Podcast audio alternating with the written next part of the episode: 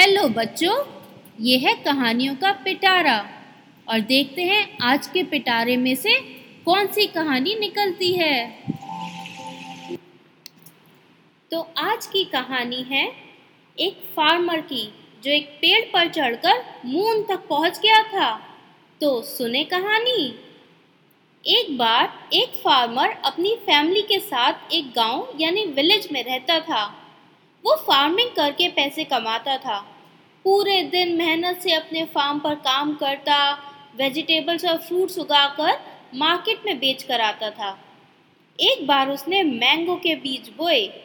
तो बच्चों, आम का पेड़ ना बहुत टाइम में ग्रो करके बड़ा बनता है और उस पर फल आने में, यानी मैंगोज आने में तो थ्री से एट ईयर्स लग जाते हैं। पर कुछ मैजिक हुआ इस बार और तीन दिन में ही वो बीज प्लांट बन गया। और दस दिन में तो वो पेड़ बन गया। और उसके तीन दिन बाद जब फार्मर सुबह फार्म पर आया तो देखा वो पेड़ तो इतना लंबा हो गया था कि आसमान की तरफ़ मुँह करके देखने पर भी पेड़ का एंड नहीं दिखाई दे रहा था। वो तो ऊपर और ऊपर बढ़ता ही जा रहा था। क्यूरियोसिटी से वो फार्मर ने पेड़ पर चढ़ना शुरू किया। इतने आर्स तक वो चढ़ता ही रहा। जहाँ थक जाता थोड़ी देर किसी ब्रांच पर रेस्ट कर लेता, जब भूख लगती, एक मैंगो खा लेता और फिर चढ़ना शुरू कर देता।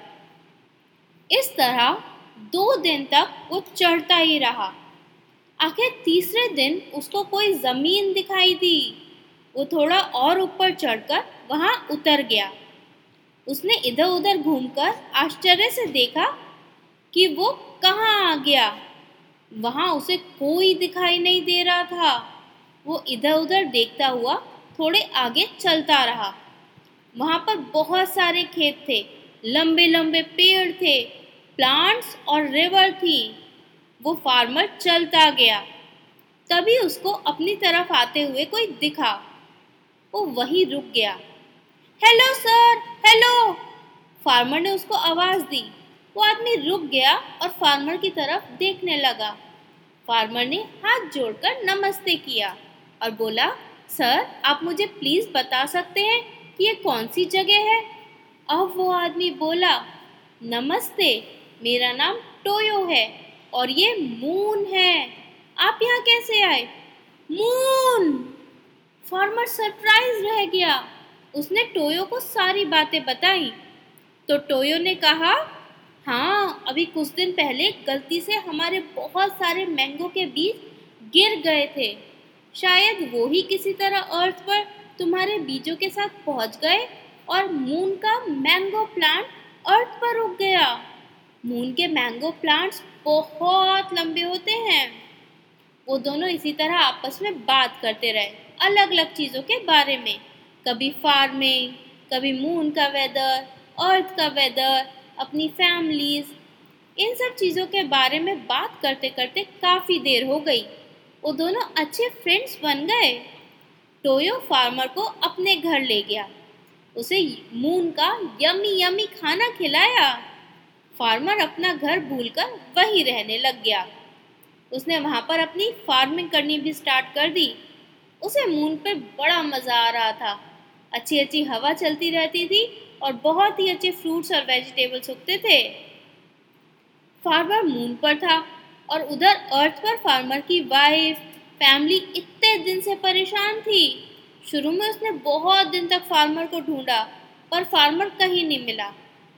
एक दिन वो फार्मर के फार्म पर देख रही थी कि उसे वो अजीब सा इतना लंबा मैंगो का पेड़ दिखा।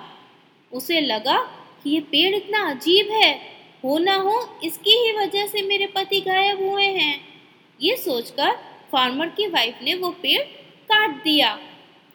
जब फार्मर को मून पर रहते रहते काफ़ी दिन हो गए, उसे अपने घर की याद आने लगी। उसने टोयो को ये बात बताई और वो जहाँ से आया था, वहाँ पर मैंगो का पेड़ ढूँढने लगा उतरने के लिए। पर वो पेड़ तो कट चुका था, याद है ना बच्चों? उसकी वाइफ ने वो पेड़ काट दिया था। तो अब उसे उतरने के लिए कोई रास्ता नहीं मिला। ये देखकर वो सैड रहने लगा। उसे अब अपने घर की बहुत याद आने लगी थी। अर्थ पर फार्मर की वाइफ ने अब फार्मर के वापस आने की होप छोड़ दी थी। वो अब फार्म पर फ़ार्मिंग करने लगी थी। उसके बच्चे भी उसकी हेल्प करते थे। टोयो ने अपने फ्रेंड को दुखी देखकर बिल्कुल अच्छा नहीं लगता था। वो सोचता रहता था कि कैसे अर्थ पर फार्मर को भेजा जा सकता है। बहुत सोचकर टोयो को एक आइडिया आया। उसने फार्मर से कहा कि अगर हम थोड़े से मून के सीड्स दोबारा वहीं गिराएँ जहाँ से तुम ऊपर आए थे, क्या पता फिर से एक ट्री उग जाए और तुम्हें नीचे उतरने का रास्ता मिल जाए। ये सुनकर फार्मर भी बहुत खुश हो गया। टोयो ने ऐसा ही किया। फिर उन्होंने काफ़ी दिन तक वेट किया, पर कुछ नहीं हुआ। वो लोग सोच रहे थे कि इस आइडिया ने तो काम नहीं किया और अब कुछ दिन और सोचना पड़ेगा कि क्या किया जा सकता है। कि तभी उन्होंने देखा कि एक पेड़ के लीव्स ऊपर आते दिख रहे हैं और उसके साथ साथ कोई और भी ऊपर चढ़ रहा है। जो ऊपर चढ़ रहा था, उसे देखकर फार्मर खुशी से कूद पड़ा। ये तो उसकी वाइफ थी जो मून के ऊपर आ रही थी। वो दोनों एक दूसरे को देखकर बहुत हैप्पी हो गए। फार्मर की वाइफ ने बताया कि उसने फार्म पर बहुत अजीब से बीज देखे। उसे लगा कि बोकर देखती हूँ कि क्या होगा, क्या उगेगा। और थोड़े ही दिन में वहाँ बहुत लंबा पेड़ आ गया, बिल्कुल पहले जैसा। तो मैंने डिसाइड किया कि मैं इस बार इस पर चढ़ कर देखती हूँ और यहाँ पहुँच गई। अब दोनों ने टोयो को बाय बोला और टोयो ने उन्हें बोला कि जाकर इस बार पेड़ को काट देना। ताकि कोई और इंसान इस पर चढ़कर यहाँ ना आए और फिर यहीं ना फंस जाए। उन दोनों ने टोयो से प्रॉमिस किया और खुशी खुशी अपने घर वापस आ गए। तो बच्चों, ये थी आज की कहानी। कैसी लगी ये कहानी? अब अगली कहानी कल सुनेंगे।